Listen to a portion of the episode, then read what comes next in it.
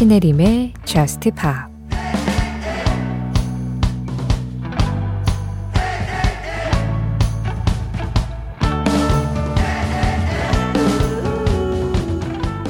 네가 내게 상처를 줄 때마다 나는 덜 울게 될 거야.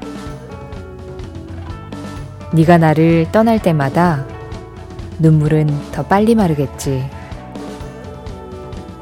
네가 걸어 나갈 때마다 나는 너를 덜 사랑하게 될 거야.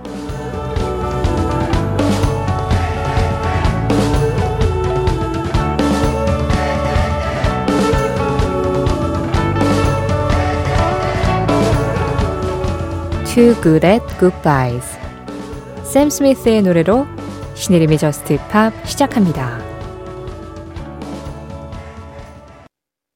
신혜림의 Just Pop 시작했습니다. 오늘은 아, 소울 하면 생각나는 이 진짜 깊은 음색을 가진 가수들 샘 스미스, at Goodbyes 그리고 에이미 와인하우스 Love is a Losing Game 이 두 곡의 노래로 시작을 해봤어요. 가장 먼저 들으신 샘 스미스의 at Goodbyes는 조성욱님 신청곡이기도 했고요. 샘 스미스 목소리 들으니까 에이미 와인하우스 오랜만에 생각나서 Love is a Losing Game 딱 이렇게 붙여봤는데요. 아, 에이미 와이나우스 목소리는 들을 때마다 느끼는 거지만 정말 이 새벽에 그런 표현 있죠? 심금을 울리다. 그 표현이 진짜 딱 맞는 것 같아요. 이현우님, 안녕하세요. 오늘 공부를 마무리하면서 그냥 팝음악 들으러 왔습니다 하셨어요. 잘 오셨고요. 김지영님, 큰아이가 고등학생이 된 이후로 생활 패턴이 완전히 바뀌고 있네요.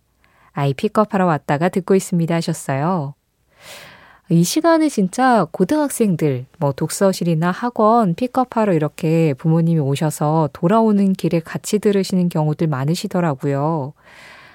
하, 우리나라 고등학생들 정말 너무 고생 많습니다. 이 새벽까지.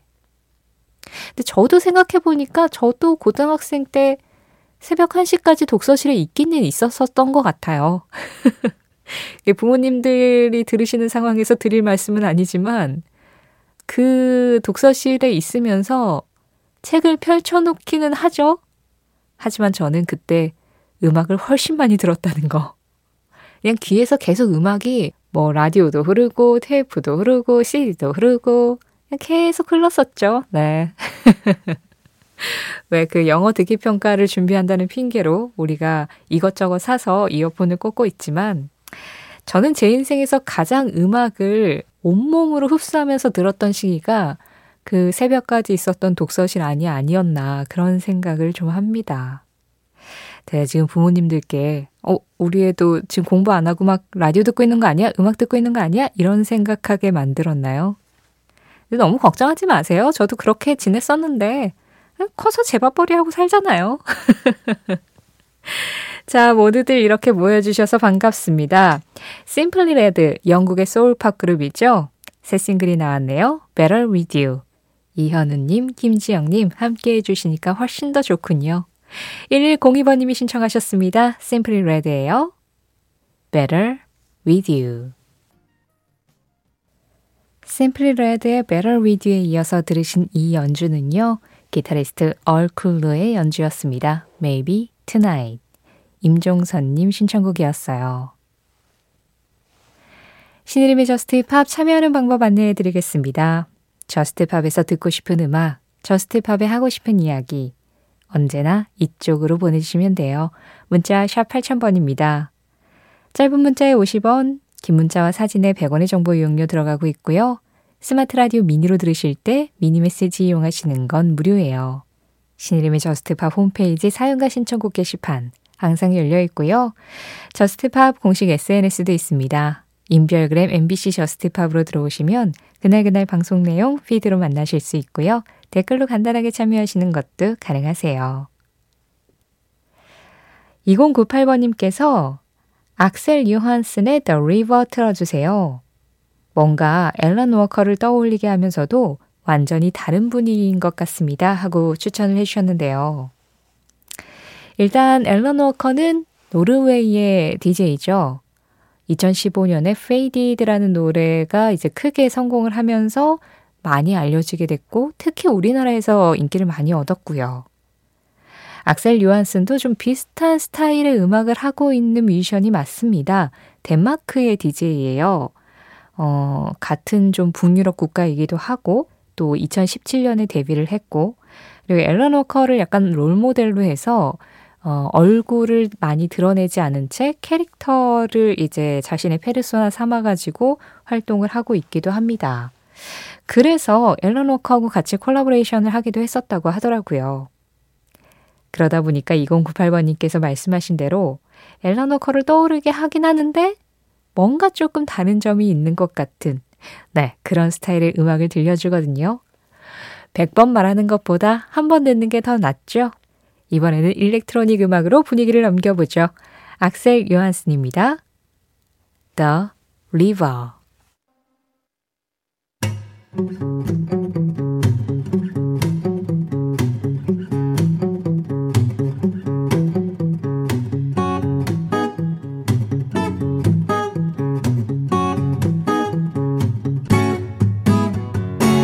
신혜림의 저스트 파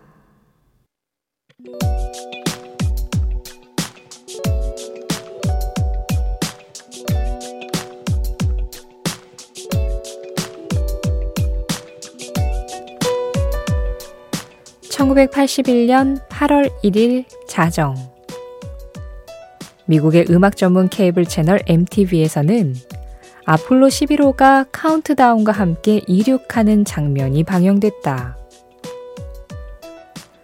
처음 개국 방송을 시작한 음악 전문 채널에서 아폴로 11호가 나오자 모두가 의아해하던 가운데 화면은 곧이어 달 착륙 장면으로 이어졌고 달에는 성조기 대신 MTV가 그려진 깃발이 애니메이션으로 등장하며 내레이터의 한마디가 이어졌다.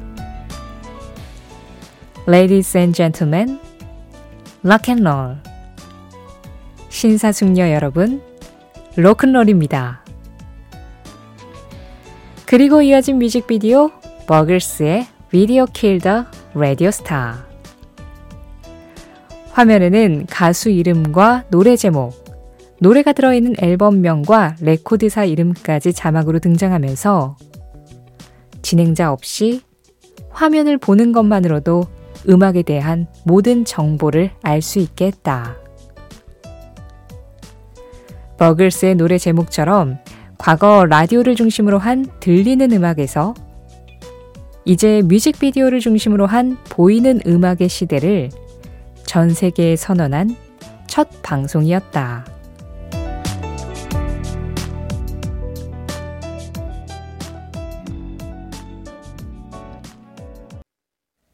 그 장면, 그 음악. 오늘은 1981년 8월 1일로 가봤습니다. 버글스의 음악과 함께 MTV 개국 현장을 보셨는데요. 지금 들으신 음악은 The 버글스, 비디오 킬더, 라디오 스타였습니다. 팜음악계에 있어서 MTV의 등장은 그냥 그것 자체로 좀 상징이죠. 들리는 음악에서 보이는 음악으로 전환이 되었다. 그게 이제 대표적으로 뮤직비디오가 상징을 하는 것도 있지만 무대가 그만큼 중요해졌고 또 그 뮤지션들의 비주얼이 배우 못지않게 중요해졌고 그게 마치 무대에서 연기를 하는 것 같은 뭐 그런 의상, 헤어, 소품 이런 것들 거기에다가 보이는 음악이 됐기 때문에 이제 춤 같은 것도 굉장히 중요해져서 사실상 마이클 잭슨이 뭐 음악적으로 너무나 대단하고 뛰어나고 그냥 이견이 없는 슈퍼스타지만 예를 들어 Billie Jean을 moonwalk 없이 그냥 음악으로만 들은 것과 TV에서 문워크와 함께 빌리진을 보는 것과 그거는 좀 차원이 다른 경험이 되는 거죠. 그래서 MTV를 통해서 뭐 마돈나, 마이클 잭슨, 뉴란 뉴란 이런 뮤지션들이 크게 급부상을 할 수 있었던 거였는데요. 그 첫 시작 그 장면을 오늘 그 장면 그 음악에서 한번 만나봤습니다. 어, 많은 분들이 그 MTV가 처음 개국했을 때 처음으로 방영된 뮤직비디오가 비디오 킬더 라디오 스타다. 이건 약간 상식적으로 좀 알고 계신 분들이 있으셨을 거예요. 그런데 이 뮤직비디오가 나오기 전에 정말 그냥 없는, 아무것도 없는 화면에서 MTV가 처음 딱 시작했을 때 등장한 그 장면. 그거는 사실 비디오 킬더 라디오 스타가 아니라 아폴로 11호가 이제 이륙하는 장면이었습니다. 네. 그걸 시작으로 해서 일단 달로 간 다음에 거기에서 MTV가 달에 꽂힌 깃발로 탁 등장을 하면서 Video Killed the Radio Star 뮤직비디오로 이어져요. 그리고 나서 그 뒤도 좀 궁금하지 않나요? 그러니까 처음으로 방영한 뮤직비디오가 Video Killed the Radio Star라는 거는 뭐 그냥 많이 들었는데 그럼 두 번째 뮤직비디오는 뭐였을까? 그것도 궁금하시지 않으세요? 전 궁금하더라고요. 그래서 찾아봤죠. 그래서 이 비디오 킬러 라디오 스타가 이 뮤직비디오가 끝나고 나서 약간 좀 뭐라 그럴까요? 자연 다큐멘터리처럼 음악이라는 것이 어떻게 시작을 하게 됐는지, 그게 자연의 소리부터 시작을 해서 뭐 하나의 엔터테이너가 되기까지를 아주 짧게 예, 그냥 자료 화면과 거기에 내레이션으로 이렇게 이야기가 이어지다가 두 번째 뮤직비디오가 등장을 해요. 그 두 번째 뮤직비디오는 팻 베네타의 You Better Run이었습니다.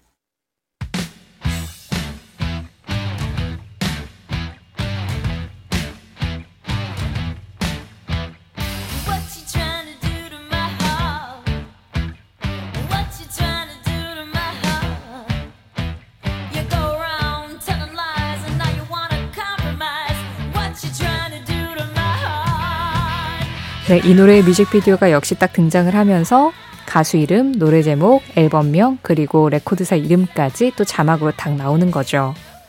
그래서 사실 그전에는 라디오로 음악을 듣기만 했을 땐 지금처럼 제가 이렇게 곡명을 소개를 해드리고 그 다음에 노래를 들어야 그 노래에 대한 정보가 이렇게 들어왔다면 MTV는 그냥 화면을 보고 있기만 해도 모든 정보가 눈으로 다 들어오는 거죠.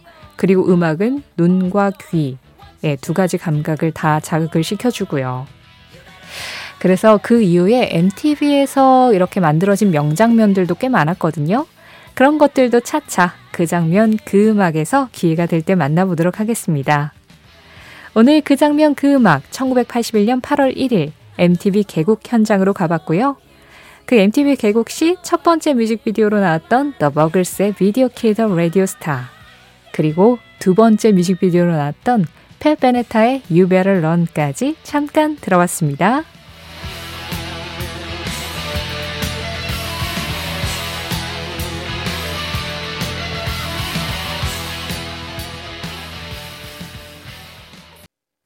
노래 두 곡이어서 들었습니다. 지금 막 끝난 음악 후바스탱크였어요. So Close, So Far. 5146번님 신청곡이었고요. 그보다 먼저 들으신 음악은 Wet Leg였습니다. Leg의 Wet Dream. 강혜수님과 함께 했습니다. 아, 제가 어저께 저스텝팝 들으시다가, 아, 좀 지루하다. 재미없다. 이 음악 별로다. 이런 생각이 드시면 자꾸 옆 채널 왔다 갔다 하시는 거냐고 이렇게 여쭤봤었잖아요. 또 실제로 그런 분들이 있으시다는 얘기도 제가 들었고요. 그랬는데요. SNS로 아이디 미미희비님이 라디오 듣다가 저 같은 사람도 있다는 걸 알아주셨으면 해요. 저는 저스트팝만 고정이라고요. 라고 이렇게 글을 남겨주셨습니다. 진짜 제 옆에 계셨으면 저 안고 울었을 거예요. 감사합니다. 이렇게, 네. 정말 재미없는 부분도 있을 거고, 지루한 부분도 있을 거고, 아, 이 음악은 진짜 내가 듣기엔 너무 별론데 싶을 때도 분명히 있으실 거예요. 그런데도 이렇게 고정으로 듣고 계신다고 글 남겨주셔서 저한테 이렇게 힘 실어주셔서 너무 감사드리고요. 그리고 뭐 다른 채널 왔다 갔다 하셔도 괜찮아요. 돌아오시기만 하면 되죠, 뭐. 결국에는 돌아오실 거죠?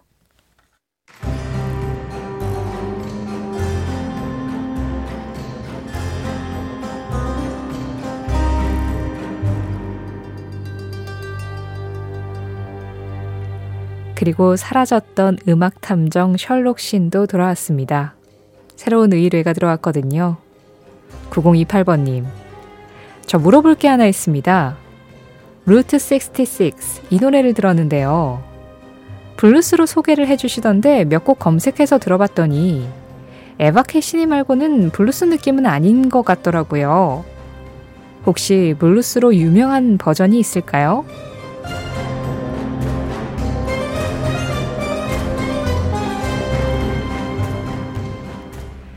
9028번님, 일단 의뢰 감사드리고요.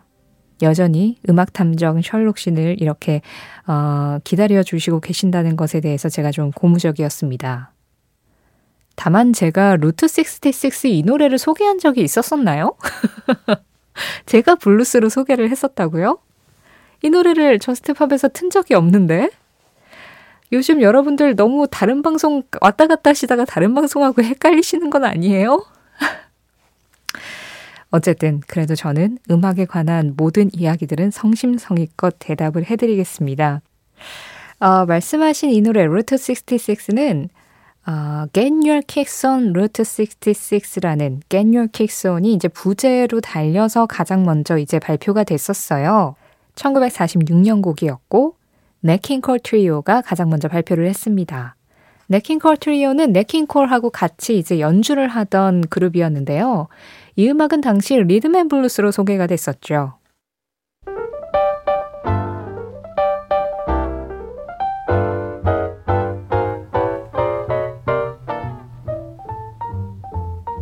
지금 흐르고 있는 게 이 Get Your Kicks Route 66의 원곡입니다.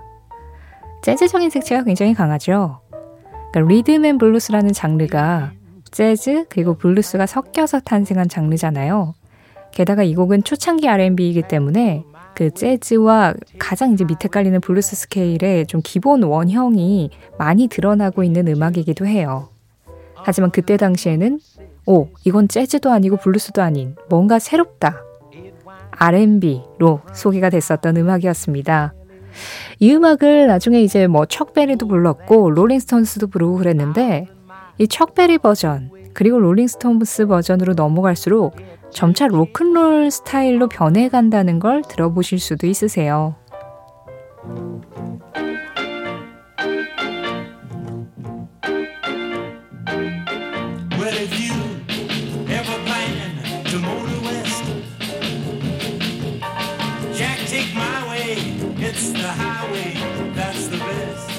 네, 지금 듣고 계신 게 척베리의 버전입니다. 원곡보다 훨씬 더 좀 강렬해졌죠. 이 로큰롤 역시 R&B에서 또 점차 세분화돼 가지고 만들어진 장르였기 때문에 뭔가 조금 더 사람들을 춤추게 만들고 좀 더 한방이 있고 자 여기에서 밴드 버전으로 넘어가면요.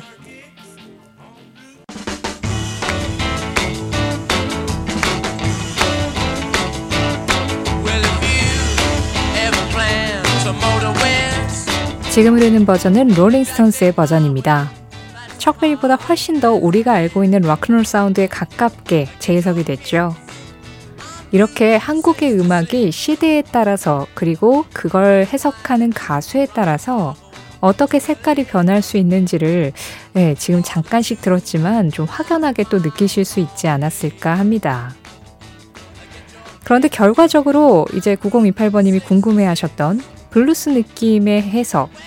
글쎄요, 그나마 말씀하신 대로 에바 캐시디 버전이 가장 가까운데, 그것도 완전히 그냥 블루스로만 해석했다라고 할 수는 없고요. 그냥 원곡에 가깝게 해석을 했다 정도로 말씀드릴 수 있을 것 같습니다.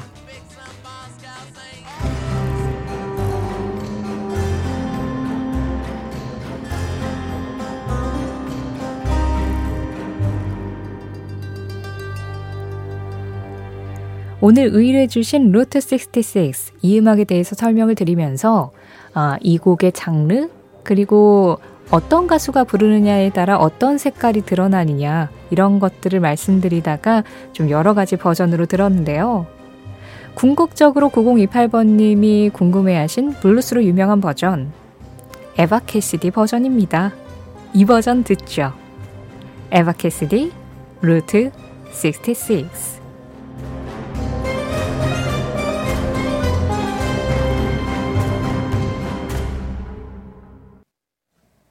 나는 항상 나 자신에게 감사하기 위해 많은 노력을 해왔다. 샤카 칸 샤카 칸의 한마디에 이어서 들으신 음악 샤카 칸 What You Gonna Do For Me 였습니다. 5945번님 신청곡이었어요. 저는 다시 태어나면 유럽 쪽에서 태어나 보고 싶고요. 샤카칸 콘서트 한번 가보고 싶어요. What you gonna do for me? 이 노래 신청해 주셨는데요. 어, 그러시군요. 유럽에서 다시 태어나는 건 정말 다시 태어나야 가능한 일인데, 샤카칸 콘서트, 글쎄요, 어떻게 내한 안 될까요? 뭐, 이제는 조금 나이가 있으시긴 하지만, 뭐, 그래도 노래는 여전히 하실 수 있으니까. 몇 년 전에 그 미국의 한 예능 프로그램 나와서 노래하시는 거 봤는데, 뭐, 네, 목소리 아주 여전하십니다. 아니면은, 뭐, 내한이 어렵다면, 샤카칸이 콘서트를 한다는 곳으로 5945번님이 직접 가시는 것도 방법이긴 한데, 또 그것도 쉽진 않긴 하죠. 근데 다시 태어나는 것보다는 쉽지 않을까요? 샤카칸, What you gonna do for me? 그리고 앞서 들으신 샤카칸의 한마디. 나는 항상 나 자신에게 감사하기 위해 많은 노력을 해왔다. 그래요. 주변에 감사를 전하는 건 의외로 쉬운데, 나 스스로에게, 아, 나 참 잘했다. 나 오늘 참 나한테 고마웠다. 이런 생각하는 거는 좀 노력이 필요한 일이기도 하죠. 오늘 전해드린 샤카칸의 한마디는 신혜림의 JUST POP 공식 SNS, 인별그램 MBC JUST POP에서 이미지로 확인하실 수도 있습니다.